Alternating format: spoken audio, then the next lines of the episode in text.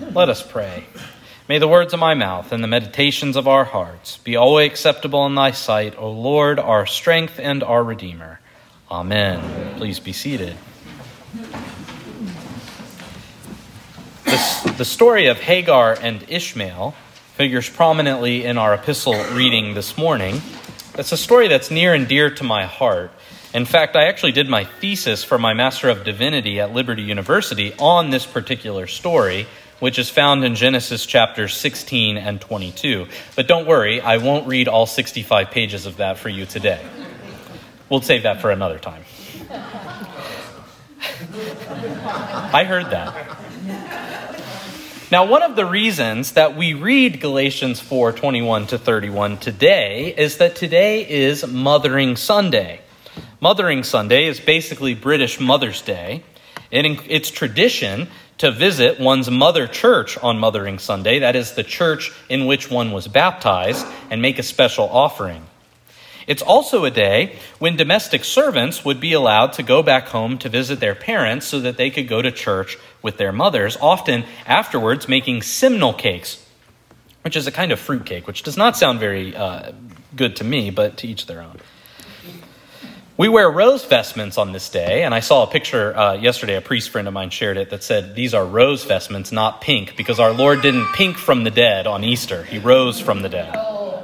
So these are rose vestments, and that signifies that today is a day of celebration. It's a reprieve from the somber season of fasting that is Lent.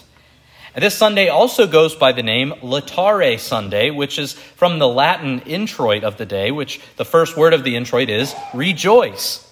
That's what Laetare means. Since it's Mothering Sunday, it makes sense then that our epistle would include the story of two mothers, Hagar and Sarah which point us to the significance of our mother, that is, the church. To understand Paul's reading of the Hagar and Sarah story, it's helpful to step back and review the background underlying the epistle of the Galat- to the Galatians.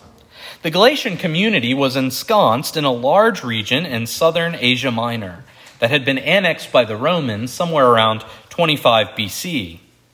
Over their time as Roman subjects, the area became dedicated to the imperial cult. They worshiped the emperor in that area. The Galatian church was founded by Paul probably during his missionary journeys that were detailed in Acts chapters 16 and 18, setting this founding of the community somewhere around 47 or 48 AD. Like many of the communities that Paul established, the Galatians had one big struggle, which was namely that Paul couldn't be everywhere at once. So, in his absence, the church in Galatia had been infiltrated by a group of false teachers, a group that we now call the Judaizers. What were these Judaizers teaching in Galatia?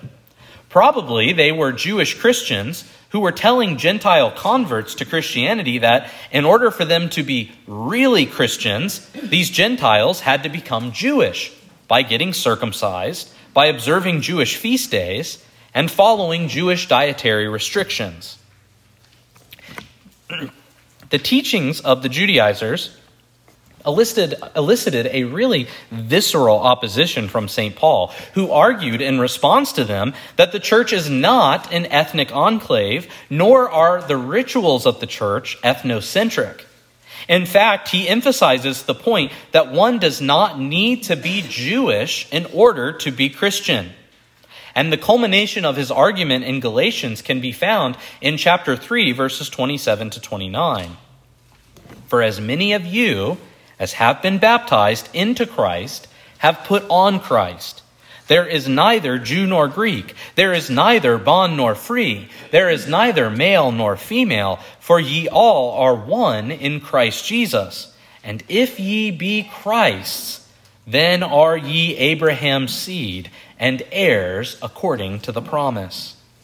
So, to illustrate his point, in chapter 4, Paul turns to the Old Testament story of Hagar and Sarah, which he tells us he reads allegorically. Now, the story, I think, at least in its context in Genesis, is often misread. Hagar is often viewed as bad or wrong, but she actually tells Israel's story in reverse. She was an Egyptian woman whose name meant sojourner and she was enslaved to a Hebrew woman named Sarah, whose name meant princess. She was given to Abraham by Sarah to be his surrogate wife, so that Sarah could, in the words of the, of the Hebrew text, be built up through her servant, which is language that actually parallels Sarah's behavior to Pharaoh's exploitation of the Israelites at the beginning of Exodus. He mistreated them in order that, that Egypt might be built up. After Hagar bore Abraham a son, she was eventually cast out at Sarah's request after Sarah's son Isaac had been born. And so Hagar and Ishmael, her son, wandered the desert, almost dying of thirst, until God showed her a well that gave them water, that saved her and her son.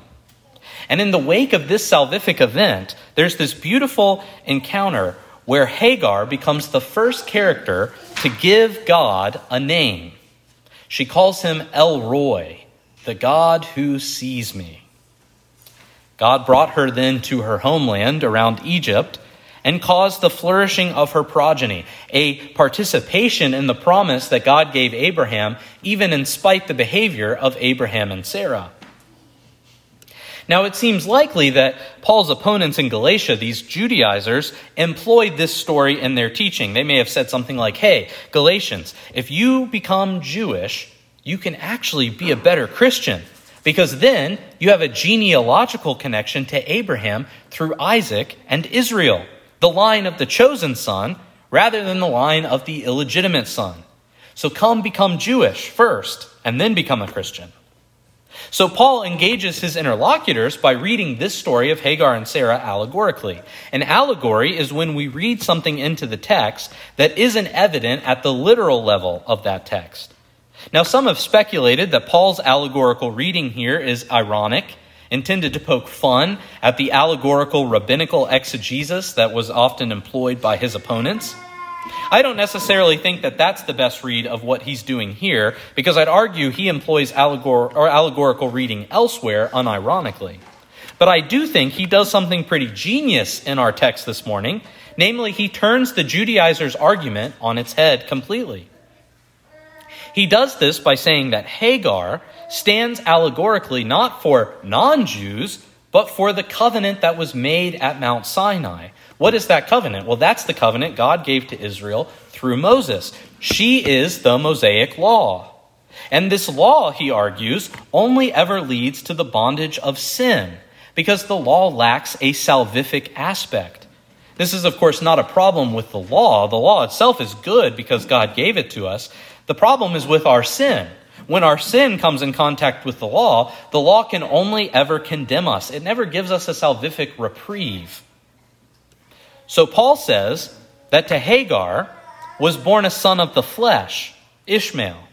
And of course, this has kind of a double meaning here. Of course, it can refer to the circumstances that produced Ishmael's birth, namely the fleshly mode of reasoning that was employed by Abraham and Sarah in trying to achieve God's promise of a son without consulting their Lord first, which ended up causing them to engage in some really poor behavior. But also, Ishmael was born of the flesh because he was born through the normal means. There was no divine intervention in his birth like there was with Isaac. So, if Hagar was the Mosaic law, Sarah stands not for the earthly Jerusalem, which is a synecdoche for Judaism, but for the heavenly Jerusalem, which Paul says is the mother of us all.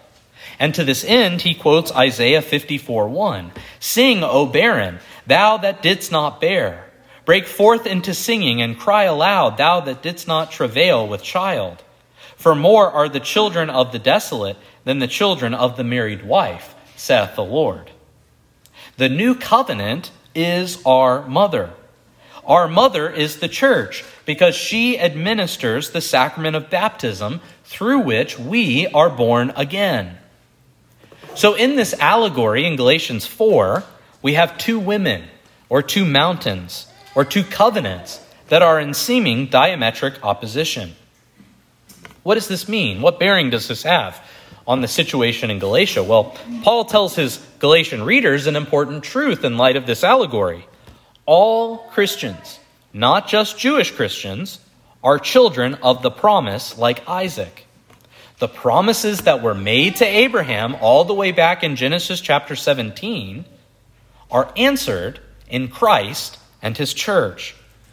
So the Christian, whether they're Jewish or Gentile, has a genealogical connection to Abraham through Isaac. It may not necessarily or primarily be a biological connection so much as a spiritual one, but it is a connection nonetheless. And so Paul begins the next chapter in Galatians, Galatians chapter 5, with a remarkable statement that I wish the Book of Common Prayer had retained for this reading. Stand fast, therefore, in the liberty wherewith Christ hath made us free, and be not entangled again with the yoke of bondage. In effect, Paul is telling the Galatians that all Christians should live into their primary identity as Christians, sons and daughters of the church, citizens of the kingdom of heaven. Now, most of us today are not told by others that we need to be circumcised in order to become Christians. That's a pretty tough sell, in fact. That's not a common heresy anymore, but that Judaizing tendency does exist in some circles. I've actually encountered groups that would say this, but it is uncommon. So, is this reading then still applicable to us today if we're not being encountered by some neo Judaizers? I think so, because that warning that we shouldn't fall into bondage but live into the freedom of being children of the new covenant, children of the church, remains pertinent for us all the time. Like I said, the church is our mother because in baptism we're born again. Further, the church is the church sustains us by feeding us with the Holy Eucharist and with the Word of God, a feeding that was prefigured in our gospel lesson this morning. So what have we been set free from? From the idea that faith is just a nice thing that we do on Sunday mornings. From the idea that the church is some sort of country club. From the idea that other facets of our identity control who we are. From the prioritization of our sex or our class or our ethnicity over the fact that we are in Christ. We have been set free, St. Paul tells us. But this is not a laissez faire freedom that tells us we can behave however we want. Rather, we have been set free in order to be holy which, as Deacon David reminded us last week, consists of a lot more than just obeying the Ten Commandments. In fact, that's a major theme of the book of Galatians. In chapter 5, verses 13 through 14, St. Paul tells them, For brethren, ye have been called unto liberty. Only use not liberty for an occasion to the flesh, but by love serve one another. For all the law is fulfilled in one word, even in this Thou shalt love thy neighbor as thyself. And he goes on to say, This I say then, walk in the Spirit, and ye shall not fulfill the lust of the flesh. Walking in the Spirit is a whole lot more than a mechanistic checking off of our to do list. Walking in the Spirit requires us to have a baptized and sanctified imagination, like C.S. Lewis said in the movie yesterday. It requires us to be human, fully human. It requires us to learn from Our Lady, from Mary, the Mother of God, and our Mother, who at the Annunciation, which was a feast that we celebrated on Friday, said, Be it unto me according to thy word. So for today, since it's Mothering Sunday, it's a good day to call our mothers or to remember our mothers, but it's also a day in which we should reflect on the fact that the church is our mother, and our status is that of children of the promise. What does that mean for us to be children of the promise? It means, above all things, that we should seek to live out what our baptism says about us, namely, that we are in Christ and sealed by the Holy Ghost forever. In the name of the Father, and of the Son, and of the Holy Ghost, Amen.